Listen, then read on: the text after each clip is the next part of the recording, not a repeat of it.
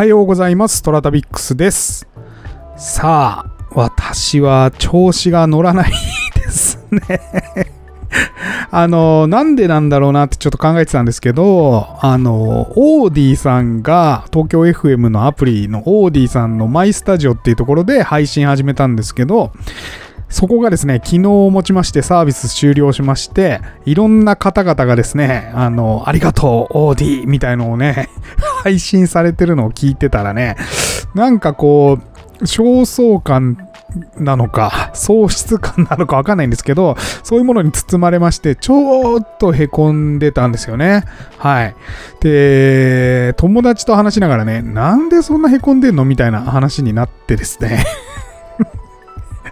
よーく考えてみたら、ま、例えばですよ、皆さん明日からインスタグラムがなくなりますってなったら、喪失感味わう人多いんじゃないかなと思いまして、はい。それと一緒ですよね。あのーというのがですね、えっ、と、私、ログ旅といってですね、えーいろんなところに、インターネット上にですね、足跡を残す活動をしておりまして、えーマップ上とかね、それから写真とか、えそれから文章とかね、え声。まあ、声もその一つなんですよ。だから、あとまあ、いつかこの声をどなたか、あ私のね、えー子供たち、ないしはね、えーまあ、あゆくゆく松代に至るまで 何か、あのーこんな先祖がいたんだっていうことで、ネタになればいいなと思って残してたんですけど、なんかそれが失われてしまったみたいな感覚かもしんないなと思って。うん。で、インスタも全く同じで、私、インスタを使ってログを残している感覚なんですよね。はい。あの、皆さんにもちろん、えー知らない街をご紹介したりするのは、あのーもちろんのことなんですけど、まあ、それ以外にもやっぱちょっと私的な部分が多くてですね、なんかここに私が行ったっていう足跡として残してる部分が、まあ、70%ぐらいを占めてんじゃないかなと思いまして、だから明日インスタなくなるって言ったら相当へこむんですよね。はい。それと同じだってことに気づいたんですよ。それくらいね、やっぱり音声配信毎日やって、こう体に染みついてくると、なんかこう自分のアルバムがなくなってしまったような、なんか喪失感火事にあってアルバムがなくなったみたいな感じがちょっとして、へこんでんだなっていうことに気づきました。はい。どうでもいいですよね。はい。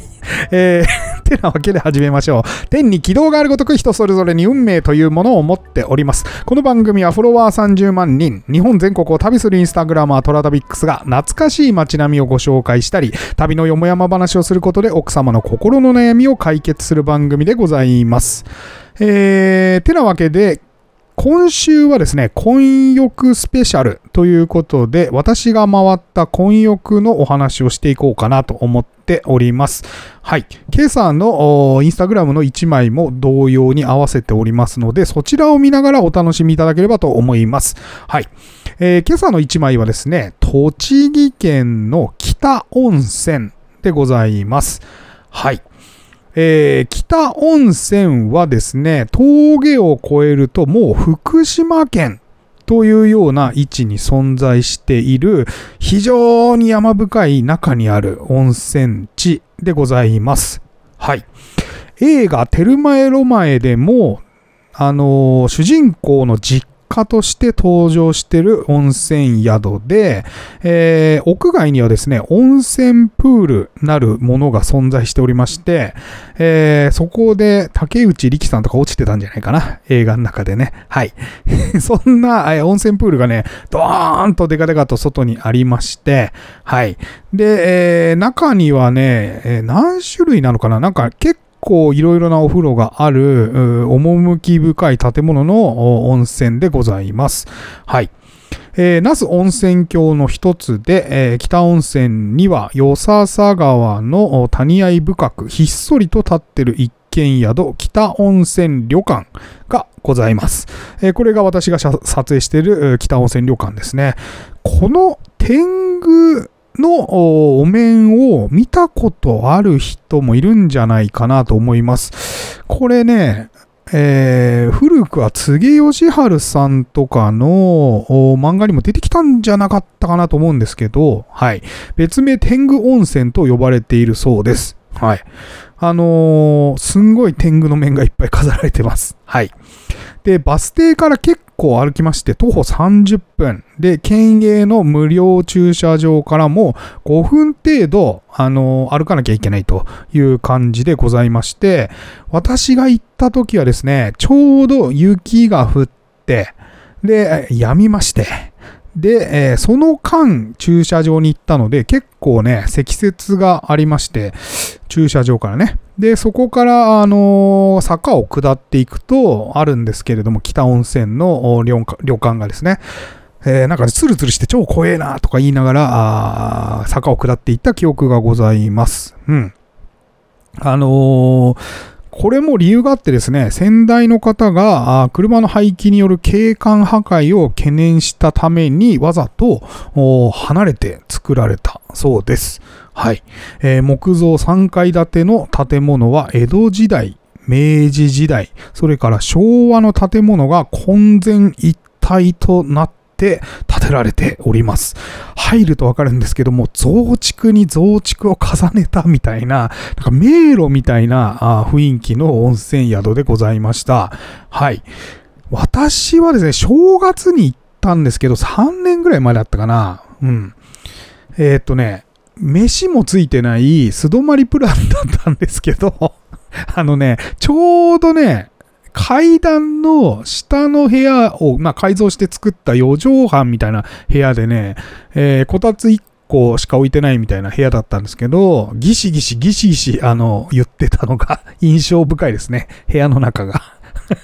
で、部屋の裏が自炊場になっておりまして、やっぱ当時で泊まられる方もいるので、自炊スペースが設けられてるんですよね。だから鍋やら釜、あ鍋釜類、それから包丁の類とかね、えー、全部置いてあるんですよ。たくさん。で、それを使って勝手にあのガス使えるんで、あの、自炊してくださいっていう感じで置かれております。はい。なかなかあこういった風情の温泉宿ももう少なくなりましたね。はい。あの、この北温泉はですね、江戸時代から続いている湯治場らしくですね、第二次世界大戦前後に多くの兵士が訪れたそうで、えー、なんかね、それっぽい写真とか勲章が、あの、館内に結構飾られてました。はい。それからね、このね、玄関がすごい良くてですね、玄関ガラガラガラっと入りますとですね、えー、中で暖炉がパチパチパチ、暖炉じゃねえな、あれ。なんて言うんだだるまストーブの薪ストーブだね。薪がボーンと置かれて、その隣にね、薪ストーブが置いてあってですね、で、そこで、こう、鉄瓶なんかで湯を沸かしながら、あの、薪ストーブで温まるみたいな風に、受付の、ま、前がなっていて、で、その周辺にね、結構猫ちゃんがね、寝てまして、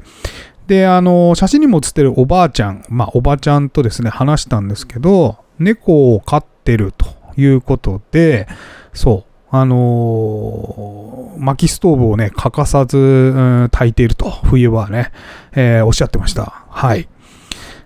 うん、これあの写真にも猫がこうぐっすり寝てる写真が写ってますけども本当に玄関の雰囲気が良くて私もお風呂な入った後はずっと玄関で、えー、くつろいでましたねはい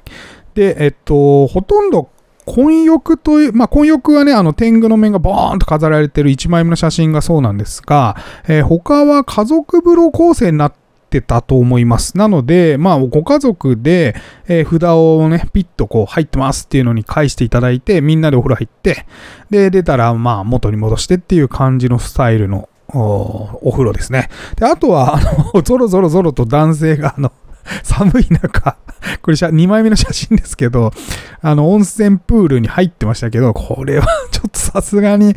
このもう雪降ってる時期ですからね、えー、よう入るなと思いながら見てました。はい。これはもう丸見えでございます、外から。はい。